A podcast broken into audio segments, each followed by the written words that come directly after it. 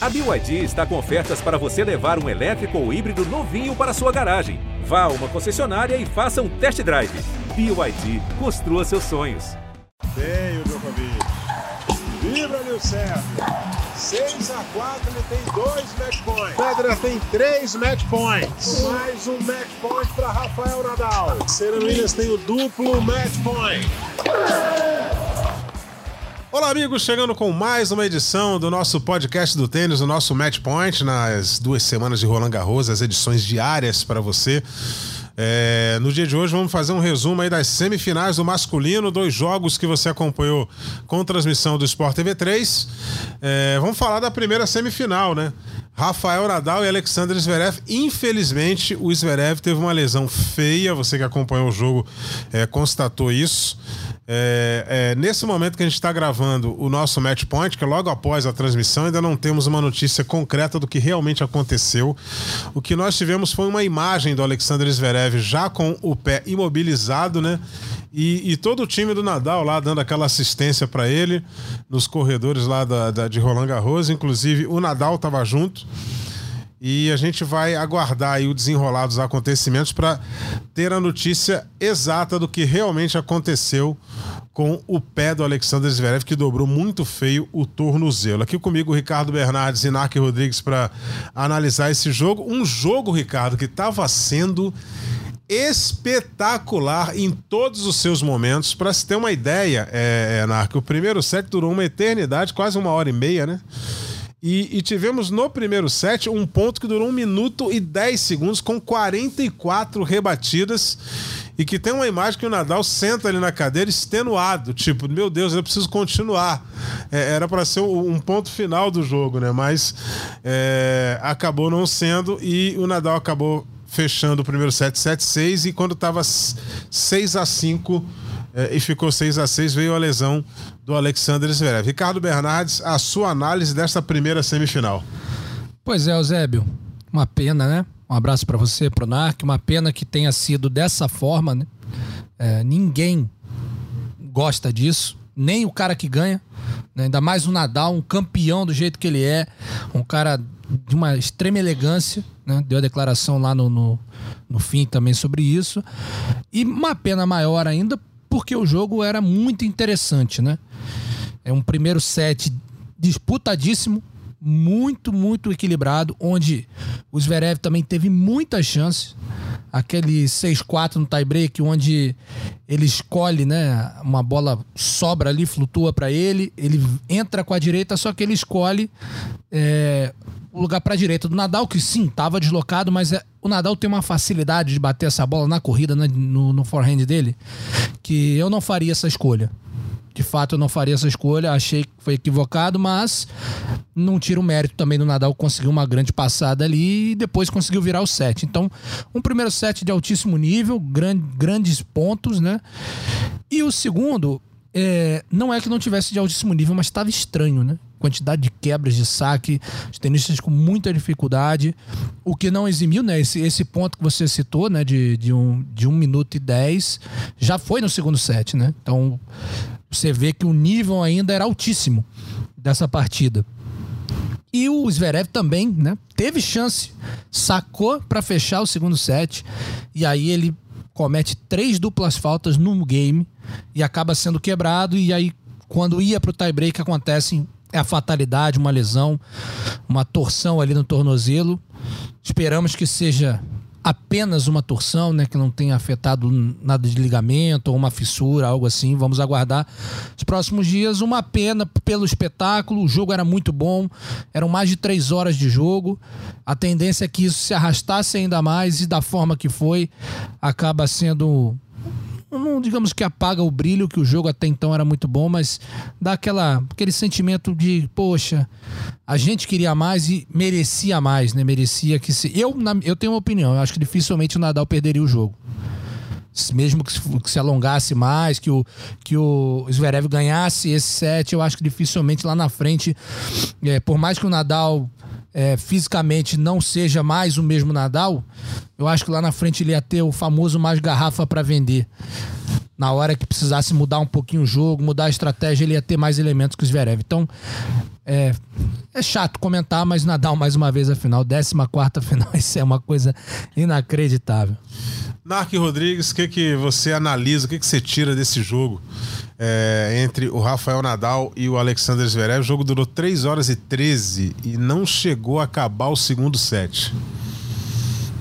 Um abraço ao Eusébio.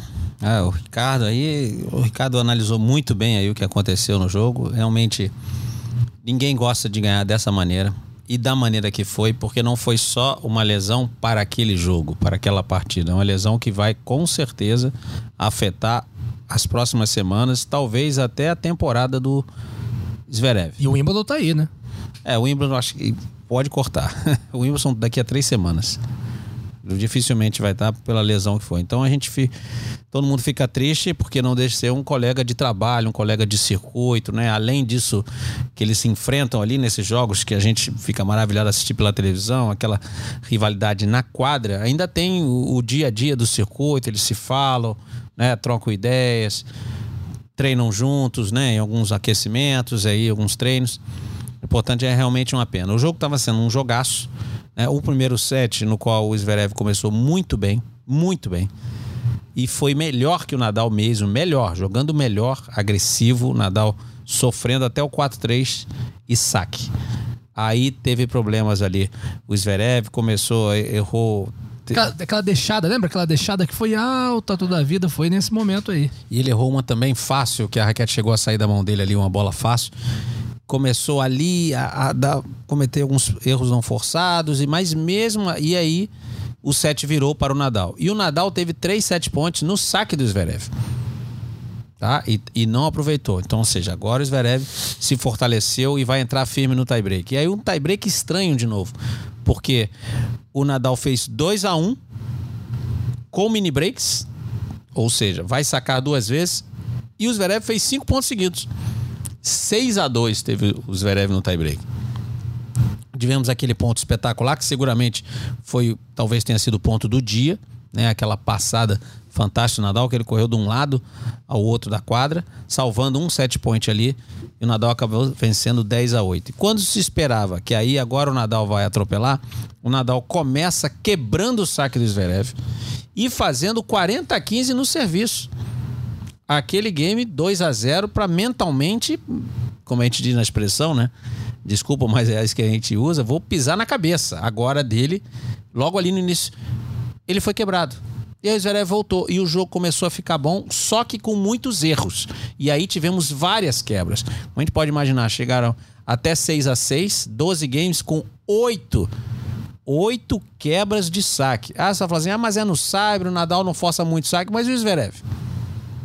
E o Zverev, que tem um grande saque. Então foram muitas quebras. Infelizmente, o jogo teve que ser interrompido pela lesão do Zverev, mas estava sendo um jogaço. A gente estava até falando, né, na hora de subir aqui para a cabine, que o jogo mais longo de Roland Garros teve 6 horas e tanto. Eles estavam prestes a começar o tie-break do segundo set e já tinham chegado a 3 horas e alguma coisa.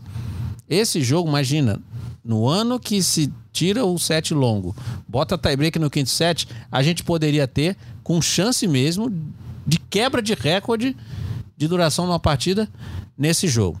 Foi uma pena que a gente vai torcer, obviamente, vai acompanhar, vai informar vocês aqui com certeza sobre a situação do Zverev, qual é a previsão, o que ele realmente teve, qual, né, o diagnóstico realmente. A previsão de recuperação, vamos acompanhar sempre, mas obviamente vai ficar ausente aí do circuito aí algumas semanas, né? Vamos torcer para que sejam menos semanas possível.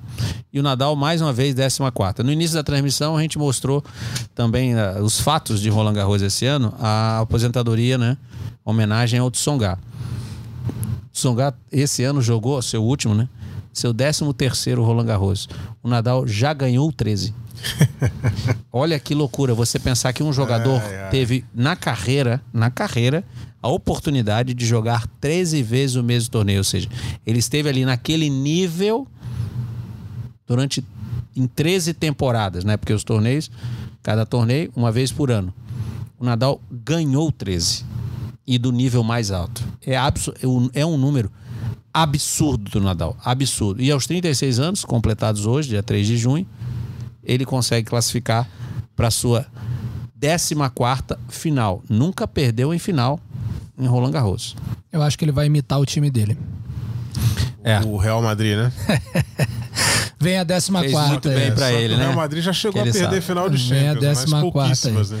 Mas e acho que ficou ainda um sentimento ainda mais triste pelo Zverev, claro, pelo contexto. Você está enfrentando o maior da história daquele torneio, ali, um jogo parelho, lá e cá, vai que, né? Vai que. E aí se ele ainda passa do Nadal, vamos supor, eu acho que ele não passaria, mas tava jogando, o jogo tava parelho. Se ele passa e ganha a final, ele virava número 1 do mundo. Sim, ele já vai aparecer na condição de número 2 do mundo. Porque aí na outra semana, sem ser a atualização dessa semana, na atualização da outra semana. E aí o Medvedev vai voltar à posição de número 1, mas a gente está falando aqui de uma lesão que pode deixá-lo aí fora do circuito um tempo. Ou seja, até essa possibilidade que existia, além de, claro, né? O número 1 seria consequência se ele ganhasse o primeiro Grand Slam dele. Fizesse a segunda final e ganhasse o primeiro Grand Slam. Ou seja, já seria algo gigantesco. E ainda mais todo esse contexto envolvido. Imagina a cabeça, o turbilhão que não está passando pela cabeça do alemão. É, e a gente torce para pronta recuperação do Alexander Zverev, que volte rapidamente ao circuito e siga a sua carreira, porque ele tem excelentes resultados. Não, vai voltar, espetacular. Com certeza. Ele vai voltar. O Alexander Zverev. Não vai saber quando, mas ele vai voltar. É um ótimo jogador, jovem ainda, é batalhador, tem uma boa equipe, bem orientado. Vai voltar, claro que vai. Resta saber e quando e em que condições. Agora, por ser jovem, né, ele tem muito tempo pela carreira. O que não pode é apressar a volta. Não, de jeito nenhum. Voltar só na boa, porque foi uma lesão séria.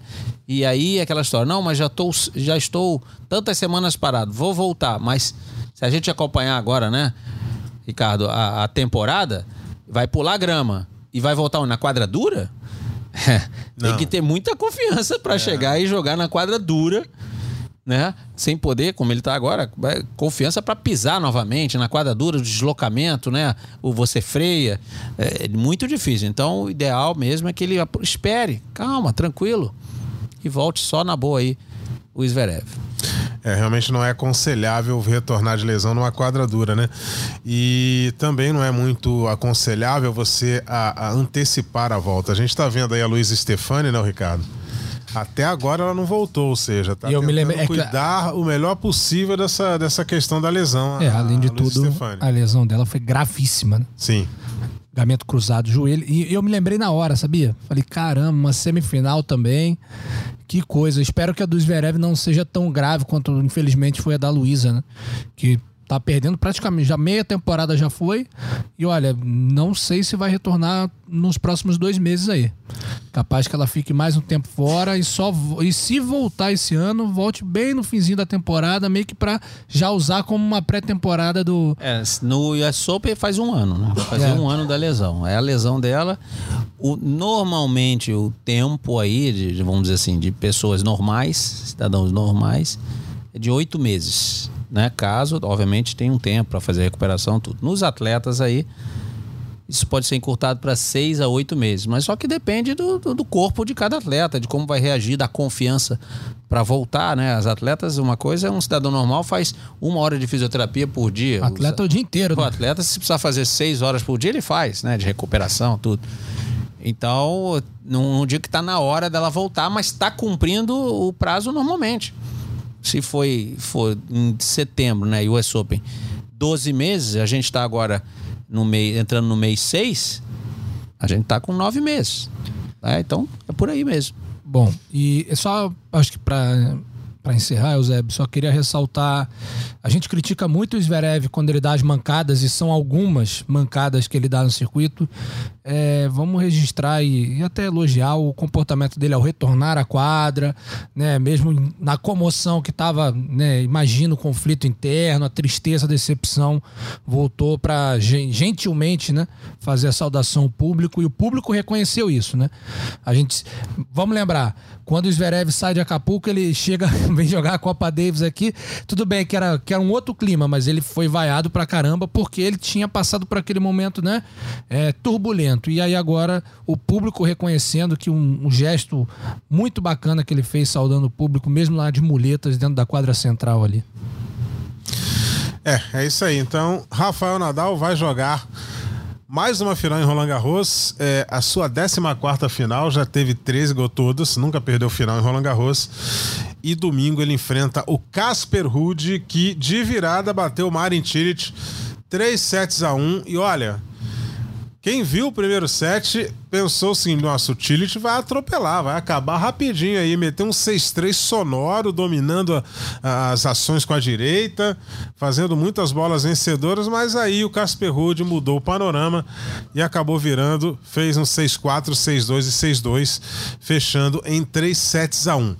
Primeira final de Grand Slam da carreira do norueguês, que no ranking atualizado ultrapassa agora o Carlos Alcaraz. Ele vai sair de Roland Garros como o número 6 do ranking, mesmo se ele perder ou ganhar o torneio, essa condição não muda, porque ele não vai ter uma pontuação suficiente para ultrapassar o atual número 5 do ranking, que é o Stefanos Tsitsipas. Mas ele entrou aí como número 8 e vai sair como número 6 do mundo de Roland Garros, Narque.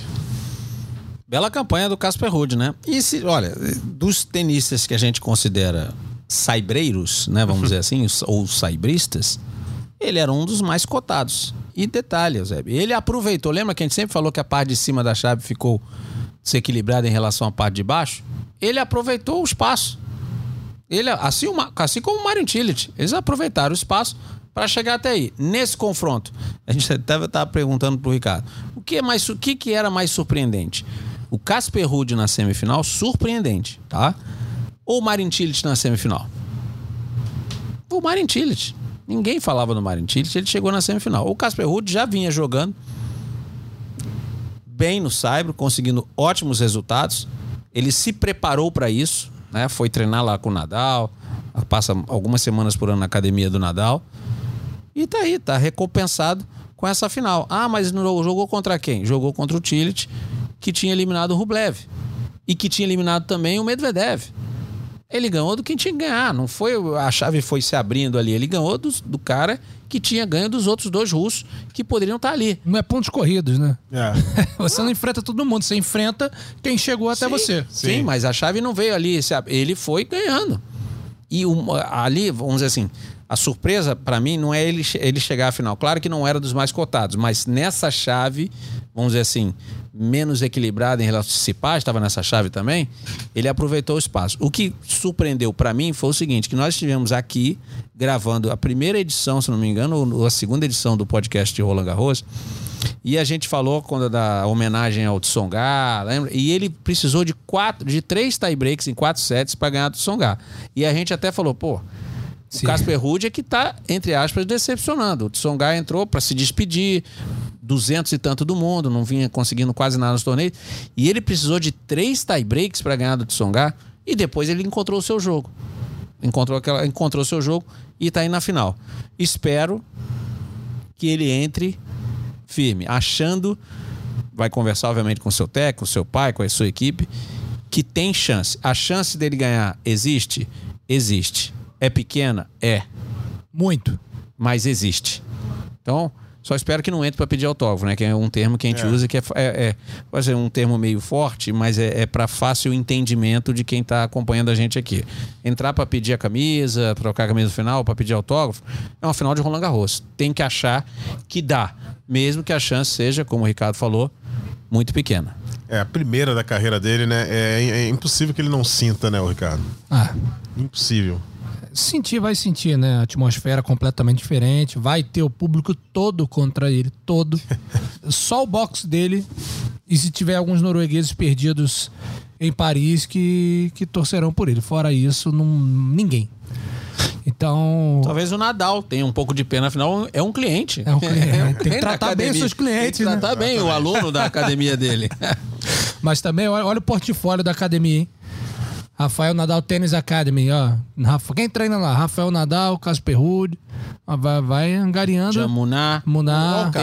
Uma menina no juvenil, que acho que tá. A menina no juvenil tá Solana, Sierra, alguma coisa. Tá na final, a Argentina. Acho que treina lá também. O Alcaraz não, porque treina na academia do Ferreira. É, exato. Não chegou a treinar lá no Nadal, não. Enfim, mas a chance é pequena, bem pequena. E é bem pequena por alguns motivos, assim. Você fica pensando assim, o que o Casper Ruud... Vamos lá. Taticamente, o que ele pode apresentar, e analisando as armas que o Casper Ruud tem, o que ele pode apresentar de ameaça pro Nadal? Ah, eu faço até outra pergunta. Como ele vai resolver o problema do Nadal e do forehand do Nadal para cruzado, angulado, pesado, aquele top spin dele, no backhand? Como é que ele vai sair e resolver esse problema? Vai ter que sacar bem? Que saque. É uma arma? Não. Curiosamente, hoje ele acabou até com mais aces do que o Marin Čilić, mas é o que você tá falando, não é um saque, porque às vezes o Čilić ganha ponto fazendo o ace e com um saque praticamente que não retorna, não tem como, o cara encosta na bola, mas... E o Ruud não tem, ele é um jogador extremamente competente, ele tem um bom nível de tênis, ele é muito organizado o jogo dele é todo certinho. É um jogo certinho. Ele tem ótimo padrão. Ele é um jogador correto. Correto, exato. Ele não tem nada que você fala assim, cara, tudo bem, tem uma direita... assim, eu não sei se a direita dele é boa ou se, como a esquerda dele é um nível abaixo, ela sobressai muito. Porque, de repente, eu não coloco a direita do Ruud nem entre as 10 do circuito. Não, de jeito nenhum. Tem, rapidamente, Berrettini, tem Alcaraz, tem Rublev, tem o próprio Nadal, né, no forehand. Aí o Chile tem várias direitas melhores que ele. Você pode dizer que ele tem uma boa leitura do que está acontecendo... fazer um ajuste pequeno aqui ou ali. Hoje ele mesmo falou ali na entrevista para o Santoro que ele percebeu que ele entrou muito defensivo no primeiro set e o Chile foi para cima dele, que ele precisava agredir um pouquinho mais. Então ele sentiu, não, realmente eu tenho margem para bater um pouco mais forte, agredir um pouco. É agredir, as pessoas acham que é só bater mais forte. Só para o winner, né? Você trocou dois backhands na cruzada. Você ir para paralela... acelerando um pouquinho, já é uma maneira de você jogar de maneira mais agressiva, jogar mais com risco. E ele tem essa possibilidade. E ainda mais com o Čilić dando... A gente sabia que o Čilić ia agredir e ia dar... Se acertasse tudo, ok, o Čilić ia atropelar. Mas o Čilić ia dar muitos erros de graça, né? Então, ele fez esse ajuste. Então, o que a gente elogiaria, né? Vamos tentar aqui. Qual o ponto forte seria... do Ruud? Nenhum? Não, nem algum ponto ele tem que ter, mesmo que não apareça.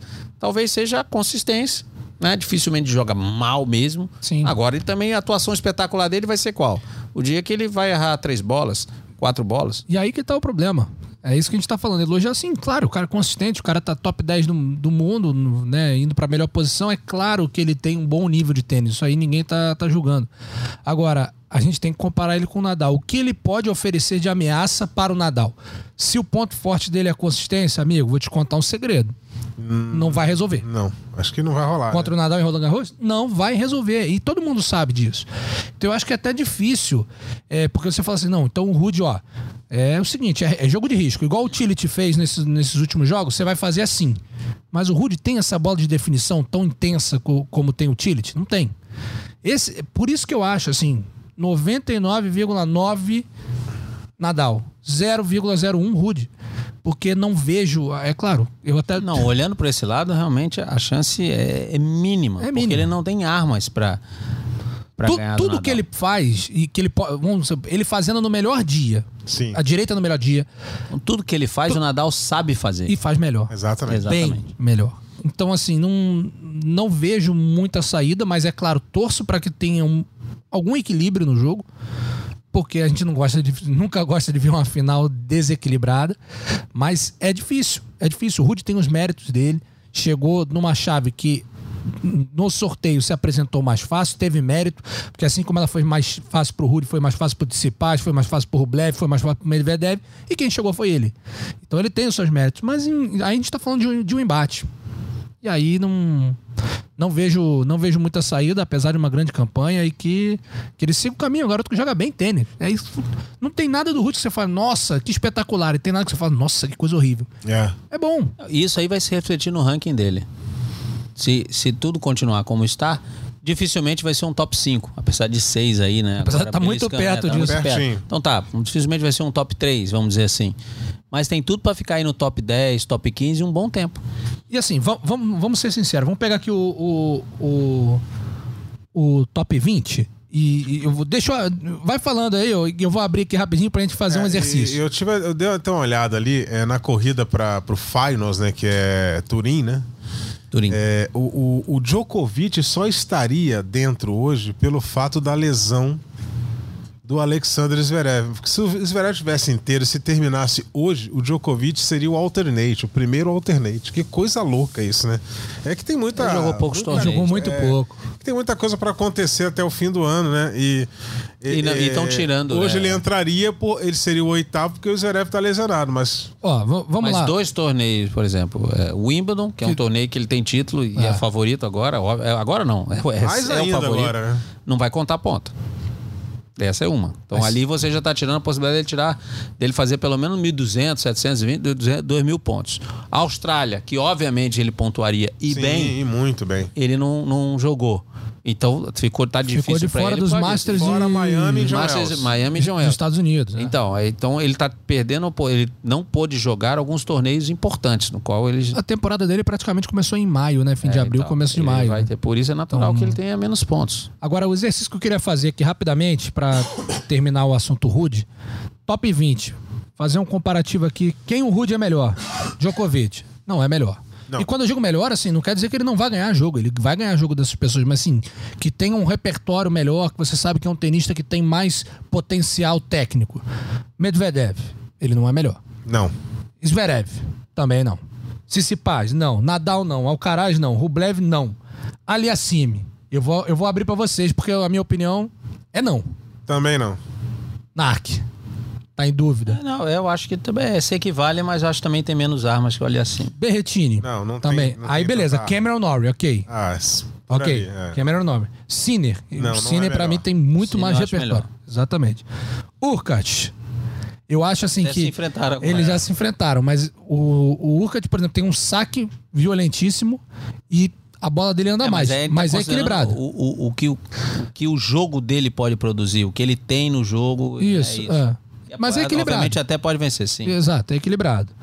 Aí Taylor Fritz... Ele é melhor que Taylor Fritz. É melhor que Taylor Fritz. Shapovalov. É aquela história. A gente tá falando de golpe, mas tem outras coisas envolvidas. Tem um jogo, tem a consistência, a regularidade, tem o golpe e tem o jogo. As atitudes, a parte mental. Eu colocaria também, no momento, melhor que o Shapovalov. Aí o Schwartzman. Aí se equivale, né? Eu acho que se equivale. Mas aquilo, o melhor... Se a gente colocar assim, o melhor Schwartzman enfrentando o Nadal e o melhor Ruud enfrentando o Nadal. Não, acho que é a mesma coisa. Eu acho que o Schwartzman incomodaria um pouquinho mais. Mas mais é detalhe. Trabalho. Mas também não é algo de... Ou seja, a gente já tá colocando ele aqui num nível de 10 pra baixo, correto? Que no top... É como se a gente falasse assim, olha, sim, claro, ele é um corpo estranho dentro do top 10. E com todos os méritos, tá? Ninguém tá falando que ele não merece. É que ele... Pelo que a gente analisa de talento, de jogo, ele é um corpo estranho dentro do top 10. Essas perguntas que você fez pra gente, primeiro, um por um aí, você não quer traduzir pro inglês e mandar pro Kyrgios pra ver se ele responde? Essas todas aí. Aí ele vai responder tudo, ó, inclusive... Qual é o ranking do Kyrgios? Ele deve falar, inclusive, olha lá. Peraí, que eu vou ter que demorar. Não, mas esse já tá parado. Ele responderia da seguinte maneira: ele ia responder, né? Achei, ó. 76. Então, ele ia falar assim: ó, isso tudo que você falou eu respondo, mas não precisa até o 20, não. Olha lá o 76, eu também acho que ele é melhor que ele. É isso. Mas todos os méritos do Ruud, chegou à final. O Narque. O Narque é espetacular, né, Eusébio? Então o Narque já tinha visto que o Ruud... Se você esquecer isso. Não, jamais. Isso aí, não esqueça. Ele só não passa pra gente aqueles 6 números. Ele se amarra. Falei quando o Medvedev perdeu que o maior beneficiado seria o Casper Ruud. E o Medvedev perdeu uma grande chance ali, né? De avançar, né? Embora seja a quadra de saibro, que ele já declarou que não curte muito jogar em saibro, né? Mas, de qualquer forma, a final tá formada. Rafael Nadal contra o Casper Ruud, final no domingo, né? 10 da manhã, hora Brasília, né? Normalmente a final é 10 da manhã. E você já se liga também no sábado com a final feminina, Coco Gauff contra Iga Swiatek. E depois tem uma final de duplas no masculino de Roland Garros, né? A gente vai amarrando aqui esse assunto de semifinal no masculino. Lembrando a você que amanhã estaremos de volta com mais um Match Point, fazendo a análise da final feminina e também da final de duplas no masculino. Agradeço aqui ao Ricardo Bernardes, ao Narque Rodrigues. E você já sabe, hein? ge.globo/matchpoint para consultar as nossas edições, e tá rolando uma enquete no ge.globo/tênis para você votar quem ganha a final feminina de Roland Garros, Coco Gauff ou Iga Swiatek, tá? Pode chegar lá e dar aquela clicada lá e opinar em quem você acha que vai ganhar a final de Roland Garros no feminino. Vamos encerrando por aqui, um forte abraço a todos e até amanhã. Combinação de saque e voleio para fechar o jogo em 2 sets a 0.